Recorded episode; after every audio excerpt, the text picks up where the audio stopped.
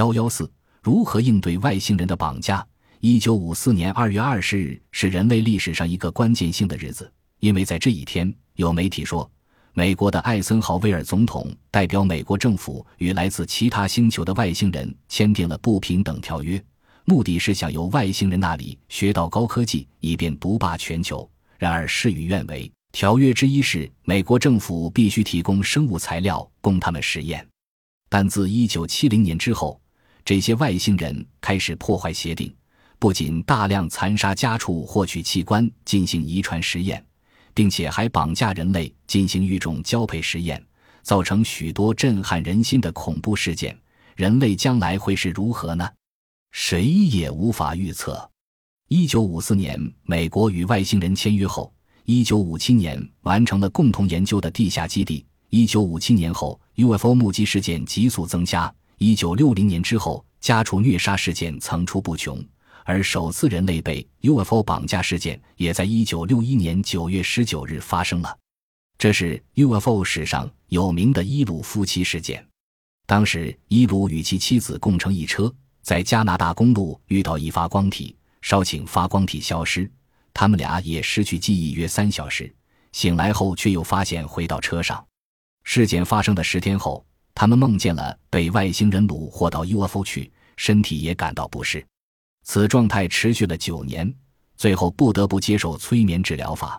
结果发现他们的梦居然是真的。他们在 UFO 上曾接受异样的生物体进行身体检查，外星人以心电感应说明所进行的小实验不会有大碍，随即用一针状物插入伊鲁夫人的肚脐，似乎是采取细胞样本做实验。外星人并以一张星座图指出他们所居住的行星位置。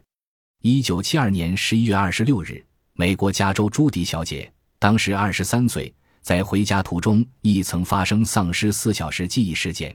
以催眠疗法恢复记忆后，发现又是被外星人绑架去。这些外星人具有昆虫般的眼睛、青白色透明肌肤。朱迪被安置在一平台上，手脚被绑起固定，嘴巴被异物刺进，耳朵也插入硬而冷的硬物。而一个金属制的器具则插入子宫内进行采样检查。外星人绑架事件愈来愈多，已成为重要研究课题。此时，朱迪发出恐怖的惨叫声。他在 UFO 内发现有类似人类的生物。事后经由医院检查，果然在他嘴内、舌头两旁有植入异物的痕迹。一九八零年五月五日。住在新墨西哥州的一位母亲路易士带着他的儿子比利在回家途中遇到几架 UFO，UFO 在附近牧场降落，以奇妙的光线照着牧场中的一头牛，企图将牛掳至 UFO 内。在发现他们母子后，也将他们抓至 UFO 中。在 UFO 中，他们看到了惨不忍睹的虐杀牛事件以及装满了动物内脏的容器，看了着实令人倒胃口。外星人将他们衣服脱光后进行检查。在母亲路易士的性器官中植入金属制器具进行检查，母子两人的头部被放入小的金属球。路易士在死后半个月，即五月二十二日，曾到医院进行断层扫描照相，以五毫米为间隔拍照，结果在头部发现有两个圆形异物存在。克里斯首次被外星人绑架是在一九六二年，当时他才十岁。那时所接受的身体检查是在左耳放入某种小装置，在进行这种置放手术时，他一点也不觉得痛。外星人并在他的腹部放入一个小仪器，从此以后，借着这个仪器所发出的声音，可以和外星人相沟通。第二次接触是一九七一年九月，这次克里斯被带到 UFO 中，躺在一间船舱中央平台上。外星人以长形针状仪器插入他的子宫，并告诉克里斯是采取他的卵子。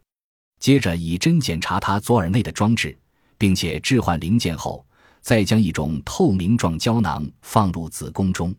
克里斯回家没多久就发现已怀孕了，而这期间她并没发生任何性行为。他马上到医院进行检查，没想到竟然流产了。不，说的明白正确一点。并非流产，而是突然间怀孕的现象消失了。第三次被绑架，则是在一九七六年二月四日。这次在 UFO 中，外星人将经过基因工程操作的受精卵放入他的子宫中，居然顺利产下一名女婴。克里斯的女儿在十岁时曾有被外星人绑架的症状，目前已是成年人了，具有许多异于常人的特征，并经常在其居家附近看到 UFO。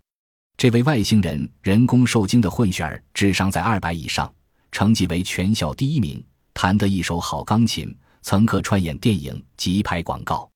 这是首件遭外星人绑架而怀孕的例子。层出不穷的绑架事件在许多国家都陆续发生。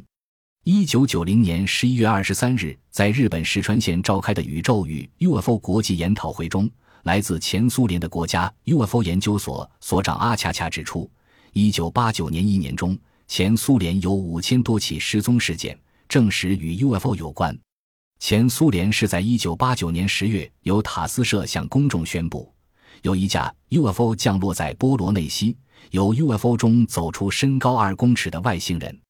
前苏联的科学厅于是开始进行 UFO 的研究，成立了全苏 UFO 问题委员会，收集全国情报，并成立苏联 UFO 中心。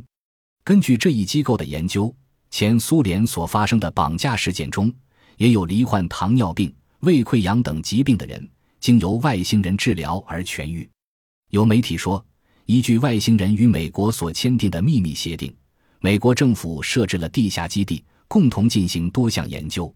其中一处地下基地是在内华达州，位于有名的赌城附近，俗称五十一号区城，每边长约十六公里所围成的广阔范围。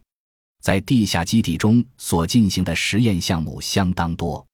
由美国接受外星人技术进行的 UFO 试验，每周固定一个晚上进行 UFO 的试飞，有利用遗传工程技术制造外星婴儿的实验，并有地球人改良试验等。根据曾参与地下基地研究工作的美国物理学家罗巴特·拉沙博士表示，UFO 飞行原理并非利用作用与反作用力的推进原理，而是利用反物质反应炉 （matter reactor） 自己产生一个重力场。UFO 虽能超光速飞行，但由于宇宙范围太大，各行星距离过于遥远，因此通常不以超光速飞行。UFO 自行产生重力场，重力使得时间及空间产生倾斜，如同柔软的水床上将一只保龄球放在中间，则水床必然倾斜一样。UFO 利用重力场的力量，使宇宙的空间及时间产生倾斜重叠，而得以快速的到达所希望地点。倾斜角度稍有变化，则进入的空间就不一样。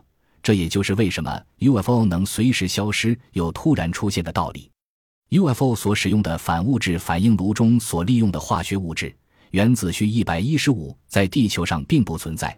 目前地球上所发现的元素只到原子序幺幺零，而一元素周期表的规律性，元素一百一十五是绝对可能存在的。一百一十五号元素作为反物质反应炉的燃料，只要一公斤就可产生四亿零五千万吨炸药所产生的能量。而据说美国政府已拥有此元素五百磅，藏在地下基地进行 UFO 的研究。元素一百一十五具有放射性，能量的产生主要还是利用低温和融合的原理，将宇宙间的能量进行交换作用，而得到重力场所需的能量。地下基地有一间遗传工程实验室，进行一些令人毛骨悚然的实验，例如以新基因制造奇形怪状生物，包括四只脚的章鱼、超巨大体型爬虫类、人类小婴儿及全身长毛并会发出怪声的生物。此外，象鱼、鸟、老鼠等也都经过改良，外观极为特殊。有一个巨大的桅杆，当中的生物是类似猿猴的人类。身高约为一至二公尺左右。有学者认为，被绑架的人类大都被采取细胞组织进行 DNA 的抽取及基因重组实验，目的在改良人种，制出具有更高价值的生物，并将地球人类家畜化。最终目标是在占领地球，控制地球人类。遭绑架者经催眠后所回忆的外星人头部模型，而有关外星人绑架人类进行遗传实验问题。近来也有许多相关研究书籍出版，例如有一本取名《不为人知的生活：飞碟绑架事件》第一手见证的新书，访问了一些据称有过被飞碟绑架经验的人。据受访者表示，外星人一再来到地球抓走人类，带去进行遗传实验。该书作者贾克布什是兰波大学教授，专门研究二十世纪美国史。他承认说，他书中提出的证据稀奇古怪，大多数严肃的科学家通常会斥为无稽之谈及耸人听闻。不过，他在最近一次受访中说，六十名遭绑架者述说了三百多个事件，故事内容连最细微的情节也十分雷同。他认为没有理由不予采信。本集播放完毕，感谢您的收听，喜欢请订阅加关注，主页有更多精彩内容。